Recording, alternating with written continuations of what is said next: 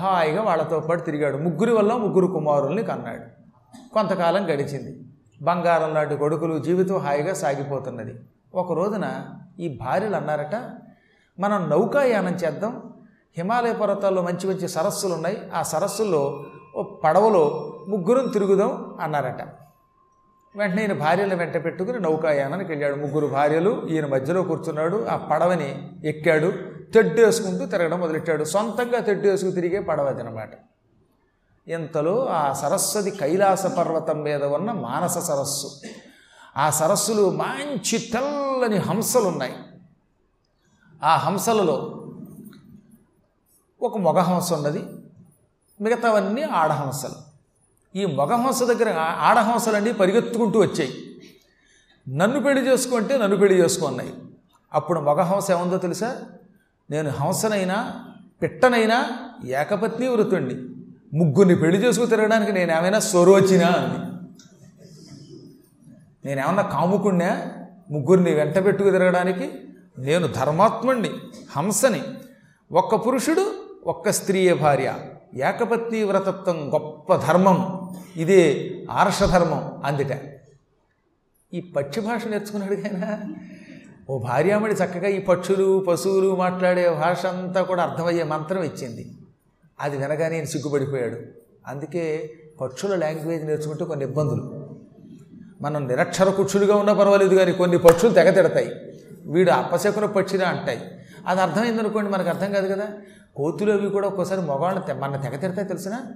పైన ఈ కొండల మీద వాటి మీద తిరిగే కోతుల్ని మనం రాయి పెట్టి కొట్టామనుకోండి ఒరే దౌర్భాగ్యుడా మేము పైన ఎగిరే కోతులను రా నువ్వు తోకలేని కోతురా అని తిడతాయి. మీకు వినపడింది అనుకోండి అర్థమైంది అనుకోండి ఆ కోతిట్లు ఇక మనం బతకలేం. అందుకే భగవంతుడు ఏం చేశాడనమాట? పశువుల యొక్క లాంగ్వేజీ పక్షుల యొక్క లాంగ్వేజీ మనకు అర్థం కాకుండా చేశాడు. కోతులే తిట్టడం మొదలు పెడితే ఇక మనం ఏం బతుకుతాం? రేపు పొద్దున పక్షులు తిడుతూ ఉంటే ఆ పక్షుల భాష అర్థమైతే మనం ఏం బతుకుతామండి? నేను నిజంగా చూశాను చాలా కాలం క్రితం ఒక గొప్ప సిద్ధుడు ఉండేవాడు. ప్రాక్టికల్గా జరిగింది అందుకు చెబుతున్నాను. చాలా కాలం క్రితం హిమాలయాల్లో ఒక సిద్ధపురుషుడు ఉన్నాడు. తాత్కాలికంగా పశువులు పక్షులు ఏం మాట్లాడుకుంటాయో తెలుసుకో అని ఒక విద్య ఇచ్చాడు. అది ఎక్కువ రోజులు ఉండదు ఒక్కరోజే ఉంటుందన్నాడు. అందులో రెండు పిట్టలు అంటున్నాయి. ఎంతమంది వస్తారు ఈ దౌర్భాగ్యులు? వాళ్ళ తిండి వాళ్ళే తినడం. ఏం తెచ్చుకున్న జంతికలు వేయకూడదా? వాడు తెచ్చుకున్న మరవరాలు వేయకూడదా? అని తిట్టుకుంటున్నాయి మనుషుల్ని. అప్పుడు అర్థమైందనమాట వాటికి కూడా భాష ఉంది. మంచిగా ఉంటే పొగుడుతాయి. మనం రాళ్ళు వేసినా లేకపోతే మనం ఇలా చప్పట్లు కొట్టినా మనం ఏమైనా అనకూడని మాటలు అన్నా చెయ్యకూడని పనులు చేసినా అవి ఎంతో బాధపడతాయి. శపిస్తాయి కూడానండి కొన్ని అయితే ఈ దౌర్భాగ్యులు వచ్చి మన చెట్టు ఎక్కారనో లేకపోతే ఈ దౌర్భాగ్యులు వచ్చి మన తిండి తినేస్తున్నారనో అందులో ముఖ్యంగా ఈ పళ్ళు తినేటటువంటి కోతులు ఉంటాయి కదా వాటి మామిడి పళ్ళు వాటి యాపిల్ పళ్ళు మనం కోసేసుకున్నాం అనుకోండి మనకు రావాల్సిన తిండి మనుషులు తినేస్తున్నారు. మనుషులు అందరినీ తినేస్తారు. పళ్ళు తింటారు ఒళ్ళు తినేస్తారు జంతువుల్ని తింటారు అని తిట్టుకుంటాయి. ఏ జంకనైనా మీరు వేటాడుతుంటే ఆ జంక తిట్టిన తిట్టి తిట్టకుండా తిడితే ఇంకా ఆదివారం పొరపాటును కూడా పటా పటా కొట్టే మాంసం దుకాణానికి వెళ్ళలేము తిట్టిన తిట్టి తిట్టకుండా తిడతాయి తెలిసినా మీకు? కాబట్టి అలాంటి భాష ఉంటుంది. వాటికి కూడా రకరకాలైనటువంటి బాధలు ఉంటాయి సుఖాలు ఉంటాయి అవి కూడా శాపనార్థాలు పెడతాయి పొగుడుతాయి అన్నప్పుడు నాకు తెలిసింది. ఈ మహాత్ముడు హంస యొక్క భాష విన్నాడు. దాంతో చిగ్గుపడిపోయాడు. అంటే ఒక పక్షికున్న నీతి కూడా నాకు లేదన్నమాట అనుకున్నాడు. నేను కాముకున్నా అని కొంచెం మనస్సులో బాధపడ్డాడు. ఓ పూటంతా అన్యమనస్కుడిగా ఉన్నాడు. ఇంటికి వచ్చాక సరిగ్గా మాట్లాడలా. మర్నాడు మళ్ళీ భార్యామణులు వచ్చి ఏమండి బూరి తినండి ఏమండి గారి తినండి అని అనగానే మళ్ళీ సంగీతం పాడగానే మర్చిపోయి మళ్ళీ యథాప్రకారంగా వాళ్ళతో తిరిగాడు. బుద్ధి మన బుద్ధి ఎటువంటిది అనుకుంటున్నారు? మానవ బుద్ధి? ఎన్ని ధర్మములు విన్నా మళ్ళీ ఇక్కడి నుంచి వెళ్ళామా అని మర్చిపోతాం. ఇక్కడ వింటున్నప్పుడు మనకి ఏమనిపిస్తుందో తెలుసా? అరే రే రే తప్పు చేశాను ఇంకెప్పుడు చేయకూడదు అనుకుంటాట పద్మాకర్ గారు పురాణములో చెప్పిన కొన్ని ధర్మములను ఆచరిద్దాం అనుకుంటాట ఇంటికి వెళ్ళగానే మళ్ళీ వచ్చిపోతాడు అనమాట ఇంటి దగ్గర మైసూరు బజ్జీ కనబడుతుంది. ఏ మైసూరు బజ్జీ పట్టరావే అని తిడతాడు మళ్ళీ భార్యని.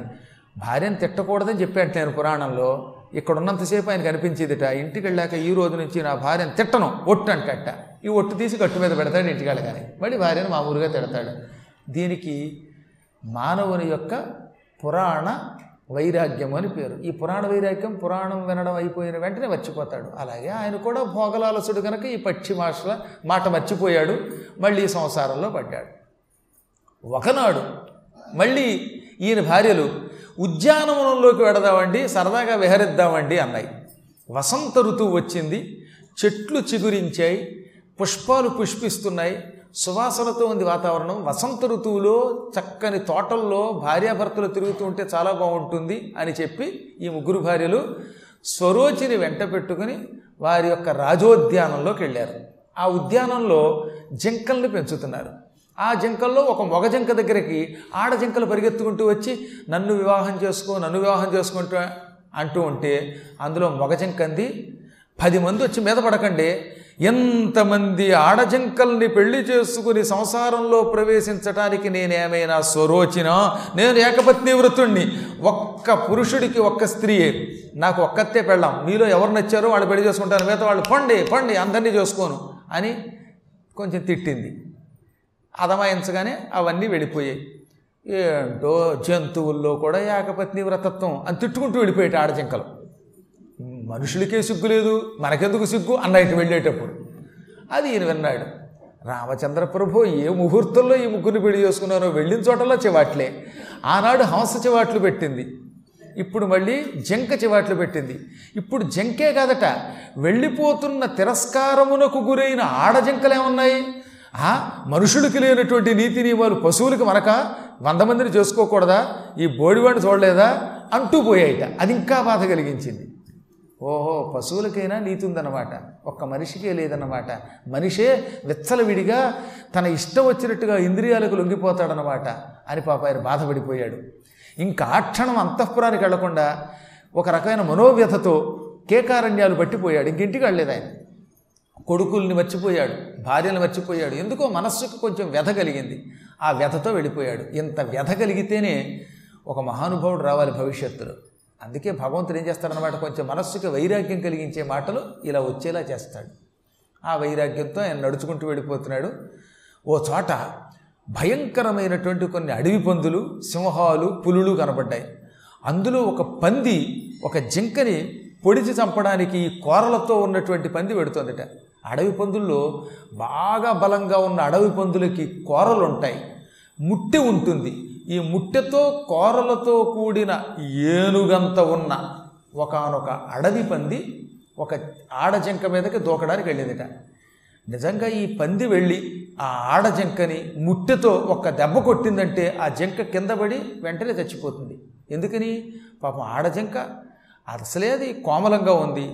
పైగా లేత జింక ఇది చూస్తే ముదురుది పైగా పెద్ద భయంకరమైన కళేబరంతో ఏనుగులో ఉంది. దాని కూరలు కూడా ఉన్నాయి.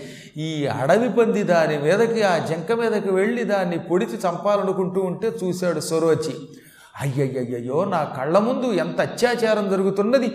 ఈ భయంకరమైన వనవరాహం ఆ మృగాన్ని మృగిని ఆడజంకను చంపుతోందనుకుని వెంటనే బాణం ఎక్కుపెట్టాడు. చెవిదాకా అలాగే విడిచిపెట్టబోయాడు. దాంతో భయపడిపోయి పంది పారిపోవడం మొదలెట్టింది ఆ బాణాన్ని చూసి. అది పారిపోతుంటే ఈయన మళ్ళీ గురి చూసి వేయబోతుంటే అప్పుడు ఆడజంకంది మానవ భాషలో మామా ముంచ అంది. ముంచ అంటే విడిచిపెట్టుము. మామా ముంచ విడిచిపెట్టద్దు విడిచిపెట్టద్దు. ఓ మహారాజా ప్రాణభయంతో పారిపోతున్న పంది మీదకి బాణం వెయ్యకు. చావాలనుకున్న నా మీద బాణం వెయ్యి. నేను చచ్చిపోదాం అనుకుంటున్నాను. ఆత్మహత్య చేసుకోవడానికి ఈ పంది దగ్గరికి వచ్చా. ఆ పంది నన్ను పొడిచుంటే చచ్చేదాన్ని చచ్చి స్వర్గానికి పోయేదాన్ని. అందుకని పంది నా మీదకి వస్తోంది. నువ్వు చావాలనుకున్న నన్ను విడిచిపెట్టి ప్రాణభయంతో పారిపోతున్న పంది మీద బాణం వేస్తున్నావు. ఏదో నా మీద జాలి అనుకుంటాను నీకు. ఎందుకయ్యా నా మీద జాలి? నేను ఎలాగో చావాలనుకుంటున్నాను. నువ్వు కాకపోతే ఇంకోటి చేతులైనా చస్తాను. కాబట్టి నన్ను చంపు. పాపం ప్రాణాలు దక్కించుకోవడానికి పారిపోతున్న అడవి పందిని కొట్టకు. ఎవరి ప్రాణం వాళ్ళకి తీపి? నీ ప్రాణం నీకు తీపి దాని ప్రాణం దానికి తీపి. దాన్ని కొట్టకు. అనగా నేను తెల్లబోయి పశువులు పశువుల భాషలో మాట్లాడతాయని విన్నారు కానీ జంకేమిటి చక్కని స్పష్టమైన సంస్కృత భాషలో మాట్లాడుతోంది అని తెల్లబోయాడు ఆయన. నాకు అన్ని భాషలు వచ్చు. ఎన్ని వస్తే నాకు ఒక కోరిక ఉంది. ఆ కోరిక తీరడం లేదు.